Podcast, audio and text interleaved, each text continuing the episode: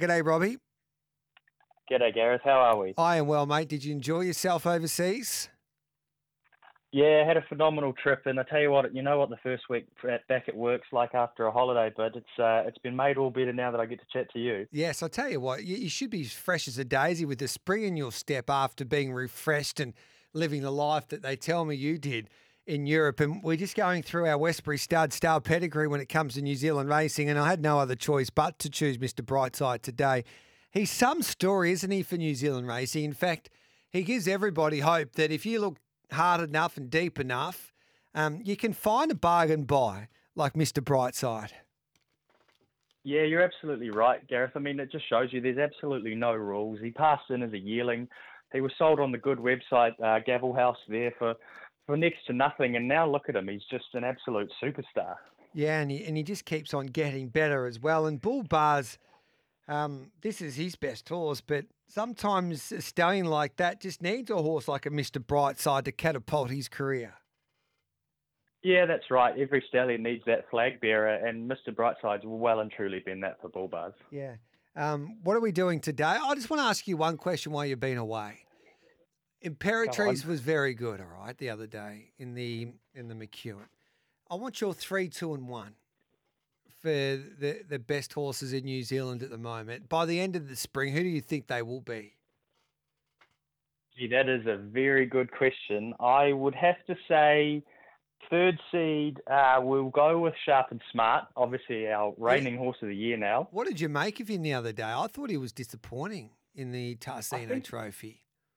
I think he was, but it was interesting. I heard Graham Rogerson speak, and he said he tried to turn a stayer into a sprinter, and it didn't work, and he's learnt that now. So I think we'll see him step out to the mile next start. And look, I think he's just too good not to bounce back, and, and I think we'll see a better horse next start from Sharp and Smart. I think he's a Caulfield Cup horse, then not a Cox Plate horse. After watching him um, there on Saturday, yeah, absolutely. Yep. All right then. So Sharp and uh, Smart three. Was he lucky to win the Horse of the Year? It was a very close vote. There was only two votes in yes. it. I think. Uh, I think it it could have gone either way, but I think it well deserved. You know, okay. he had a good spring and he come back in the autumn, so he's done it at both ends. Yep. All right, then that's a very good point you make. Who who gets who's number two? Number two, she's got a. I've got a soft spot for her, a little place in my heart. Legato. I think she's just a lovely filly. It was a good resuming run the other day, and I think she just wins next start there in the Arrowfield at Hastings. So okay, yep. I can't wait to see her back in Aussie. Yeah, and she looks like she's going to be aimed up at the four-year-old race, the Golden Eagle. Um, who else do you like? Um, who's number one?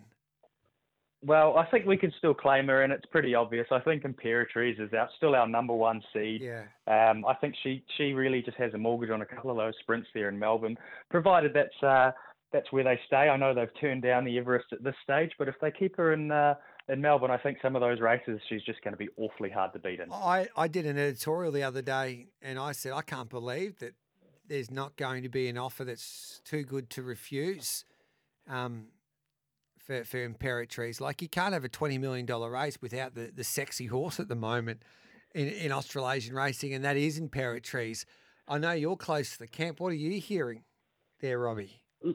Look, it sounds like all reports uh, they're staying firm with Melbourne, but look, David Ellis is, is a very good operator, and I'll, I'll be very interested to see yes. if uh, turning one offer down, it might just mean a better offer comes out of the woodwork. Do you reckon he's playing some games on the negotiating table, negoti- as he negotiates a few behind the scenes? Because I'm thinking like, I think, do you, do, this is what I'm thinking, all right, Robbie. Do you want to hear my theory on this? Absolutely. So I'm thinking that he would be friends or he would chat to Mark Chittick, wouldn't he? I reckon. Um, he would. And I reckon Mark Chittick's had a chat to him. And I know, like, I, I would imagine that the trackside deal for I Wish I Wins is pretty good. It's fair to say. Yep. And um, they're, they're a great company, Entain, and they think outside the square and they would probably try and they, they wanted to get the best horse, like an I Wish I Wins the favourite. So they think that would be an easier horse for them to market and to get new customers with the New Zealand tab through trackside. So that would be their philosophy, and they would make sure that they would give Waikato Stud and Peter Moody a deal that they couldn't refuse.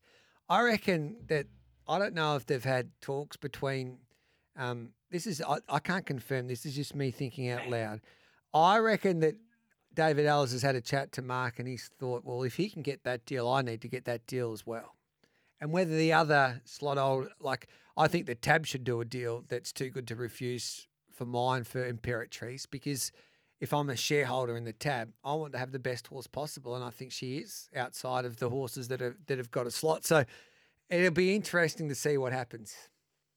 Yeah, it'll be interesting to see what plays out over the next wee while. But well, I tell you one thing is, if I was negotiating any kind of deal, I would want David Ellis in my corner. Yes. Um, and I know that they will do the best for their horse and, and the best by their horse. So they always do. Te Akau, they're a good operation. So it'll be very interesting to see what plays out.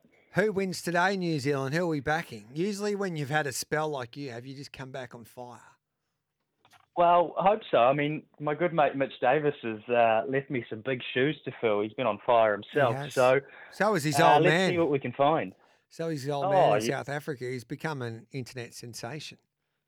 Yeah, and that's just true Steve Davis fashion, isn't it? He's yeah. just phenomenal. He was. If if you're just um, understanding what we're talking about, Steve Davis, he did that sale of that South African yearling and um, it had a had a problem um, that was unique. And we played the audio. I don't know if we're allowed to play the audio anymore, but had something wrong with um, it's um, might needed to be gelded or probably couldn't be gelded for for a reason. So it was um, you'll have to go and Google it. Steve Davis is on my TikTok at Giddy Up at Gareth Hall, and you'll have a laugh. Anyway, Robbie, let's move on.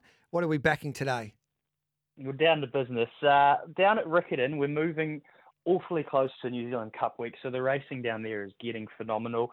Uh, have a big team down there. You've got these staying horses building towards the New Zealand Cup. So one of my best down there today is race four, number three, Prince Albie. He's a southerner, and he is a true staying horse. This he was phenomenal winning last start against the pattern. He got back on a slow tempo and he just rounded them up.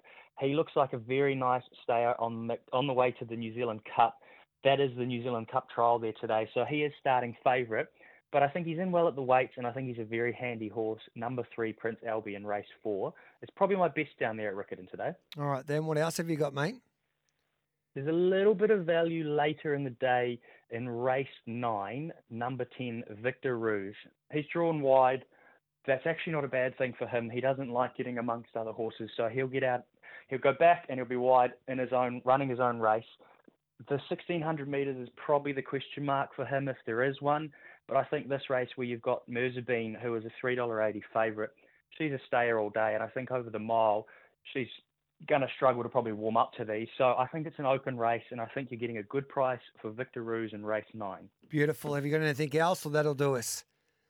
Well, tomorrow in New Zealand is our Grand National Day, which yes. sees sort of the pinnacle of our jumps racing. So it'd be rude not to have a little look there obviously the race probably of the year and one of the best steeplechases we've seen in a while. The Cossack going head to head with West Coast in the Great Northern Steeplechase. What a race that's going to be. We've got Aaron Kuru's come home to ride the Cossack and he's he's basically odds on. I think it's it's going to be a great race, but I am a big fan of the Cossack. I'm I'm in the camp of Aaron Kuru here.